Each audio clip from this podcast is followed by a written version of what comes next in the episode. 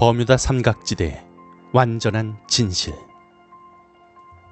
제 19편대 실종 사건.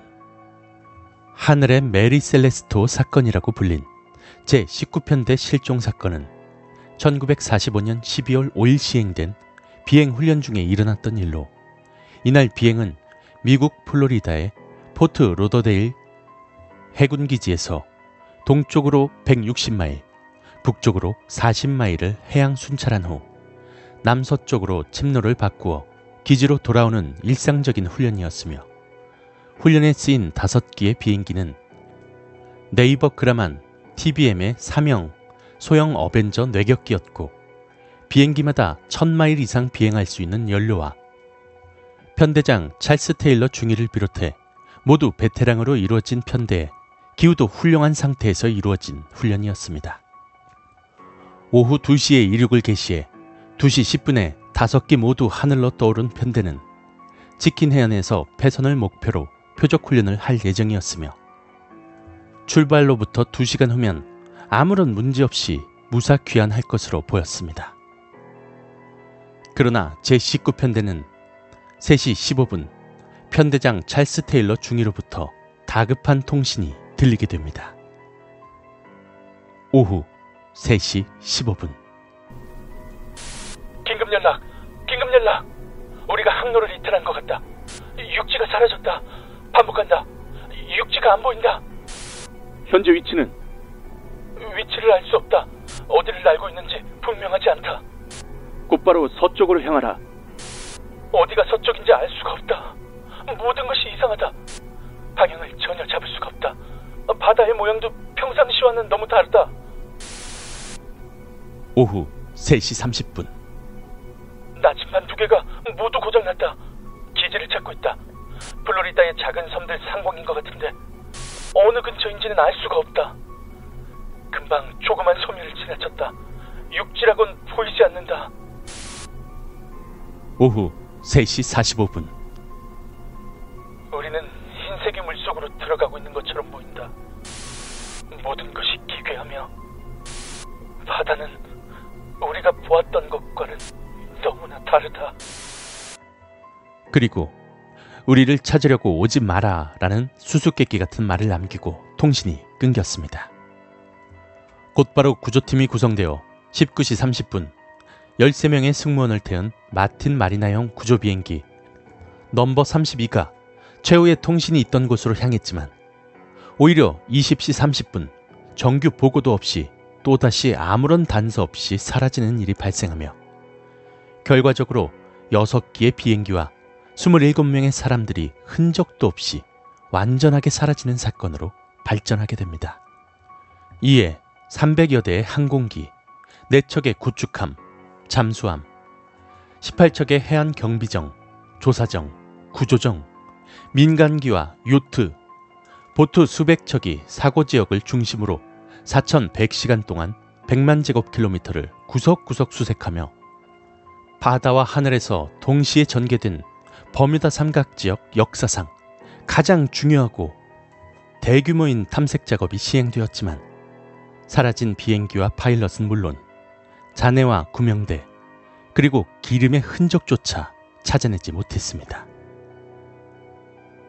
결국 이 사건은 화창한 날의 해군 항공 사상 가장 불가사의한 조난으로 알려지며 불가사의한 미스테리로 남게 되었습니다. 한편 당시 조사위원 중에 한 사람의 그들은 마치 화성으로 날아가 버린 듯 완전히 사라졌다라는 발언과 당시 사고부터 이 사건을 추적했던 아트 포드 기자가 1974년 나의 뒤를 따르지 말라. 저놈들은 우주에서 온 것 같다라는 편대장 테일러 중위의 통신 내용을 폭로하며 버뮤다 삼각지대의 실종 사건들은 외계인과 관련이 있다는 괴담이 널리 퍼지게 되었습니다. 그 밖에도 굉장히 많은 사건 사고들이 버뮤다 삼각지대에서 일어나게 되었습니다. 이는 실제로 버뮤다 해역에서 일어난 가장 유명한 사건인데 당시 비행기에 탑승한 파일럿 모두가 베테랑으로 알려져 있지만 사실은 편대장 찰스 테일러 중위를 제외한 나머지 4명은 훈련생들이었으며 각 비행기에 하사관이 두 명씩 탑승했으나 편대장과 한 명의 파일럿을 제외하곤 전원이 연습생과 마찬가지이며 이 훈련은 그들의 비행 훈련이었다는 것으로 밝혀졌습니다. 또 당시 기후가 매우 양호해서 태양도 잘 보일 정도였다고 알려졌는데 사실은 이륙 시에 쾌청하던 기후가 급속히 악화되면서 최대 16m의 돌풍과 오후 6시까지 내린 소나기로 해상 또한 대단히 나쁜 상태에 이른바 악천후 속에 진행된 훈련이었습니다. 게다가 당시 가장 베테랑이자 편대장이었던 찰스 테일러 중위는 로도데일 기지에 전입해온 지 2주밖에 안 된 상태라서 그에게 버뮤다 삼각지대는 생소한 지역이나 마찬가지였죠. 이러한 악조건 속에서 비행 중이던 제19편대의 편대장 찰스 테일러 중위와 마지막까지 무선 교신을 한 무선기사 베이컨은 오랫동안 침묵을 깨고 당시의 사고 상황을 정확하게 증언하기에 이릅니다. 베이컨은 자신과 통신을 하면서도 찰스 테일러 중위가 정확한 위치를 파악하지 못해 당황한 채로 바하마 섬을 지형이 비슷한 플로리다키 섬으로 착각해서 한 시간이 지나면 본토가 나올 것이라는 생각으로 북쪽을 향해서 엉뚱하게 비행하기 시작했으며 예상과는 달리 본토가 나오지 않자 멕시코만으로 들어가기 위해 동쪽으로 비행하면서 실제로 편대는 미 동부 해안선을 따라서 북쪽으로 올라가다 그만 대서양으로 들어가게 된 것입니다. 찰스 테일러 중위는 자신이 운항하는 지역의 지형 지물에 익숙하지 않아 기계보다는 자신의 경험과 직관을 믿고 편대를 인솔했으나 불행히도 항로를 잃게 되어버렸으며 베이커는 베이커대로 항로를 변경하라고 명령할 권한이 없어서 그들에게 큰 도움을 주지 못하고 말았죠.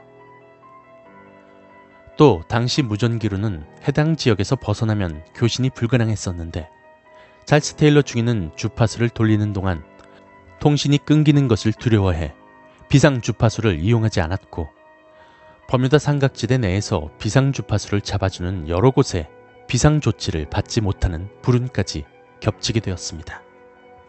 거기에 본래 파도가 잔잔한 바다 위에서나 상당 시간 떠 있을 수 있는 기종인 어벤저는 풍속 시속 25에서 30노트의 강풍에 4미터의 파고 때문에 순식간에 침몰했거나 소나기와 점점 거칠어지는 강풍에 의해서 시속 130km의 속도로 불시착한 가능성이 큰 것으로 밝혀지게 되었습니다. 그리고 당시 수색에 참여한 구조정은 넘버 32와 넘버 49 두 대였는데 서로 다른 항로를 택해서 최후의 보고자가 있었던 곳으로 향하던 넘버 49는 상공 1800m에서 강한 소용돌이가 있는 것을 목격했으며 갑자기 사라진 것으로 알려진 넘버 32는 날아다니는 가스탱크로 불릴 정도로 연로계통에 누설이 많은 결함기였는데 레이더의 위치가 포착되다가 갑자기 사라진 것은 누전이나 담뱃불 탓에 연료탱크가 폭발되었을 가능성이 크다는 것을 의미하며 그 당시 비행기 폭발 장면을 근처를 항해 중이던 선박과 사람들에게 목격되기도 하였습니다. 또 우리는 흰색의 물속으로 들어가고 있는 것처럼 보인다. 모든 것이 기괴하며 바다가 우리가 보았던 것과는 너무도 다르다. 우리를 찾으려고 오지 마라와 같은 통신은 실제로는 없었던 것으로 밝혀졌으며 아트포드 기자가 주장한 나의 뒤를 따르지 말라. 저놈들은 우주에서 온 것 같다라는 통신이 있었다는 정보의 출처가 어느 외딴 시골에 살던 무전사의 주장이었던 것으로 밝혀지고 말았습니다. 마지막으로 대대적인 수색 작업에도 어떠한 잔해를 찾지 못했던 것은 버뮤다 삼각지대의 미스테리로 볼 수도 있지만 당시 대서양의 망망대에 있었던 끔찍한 악천후와 관련해 생각할 수도 있을 것입니다.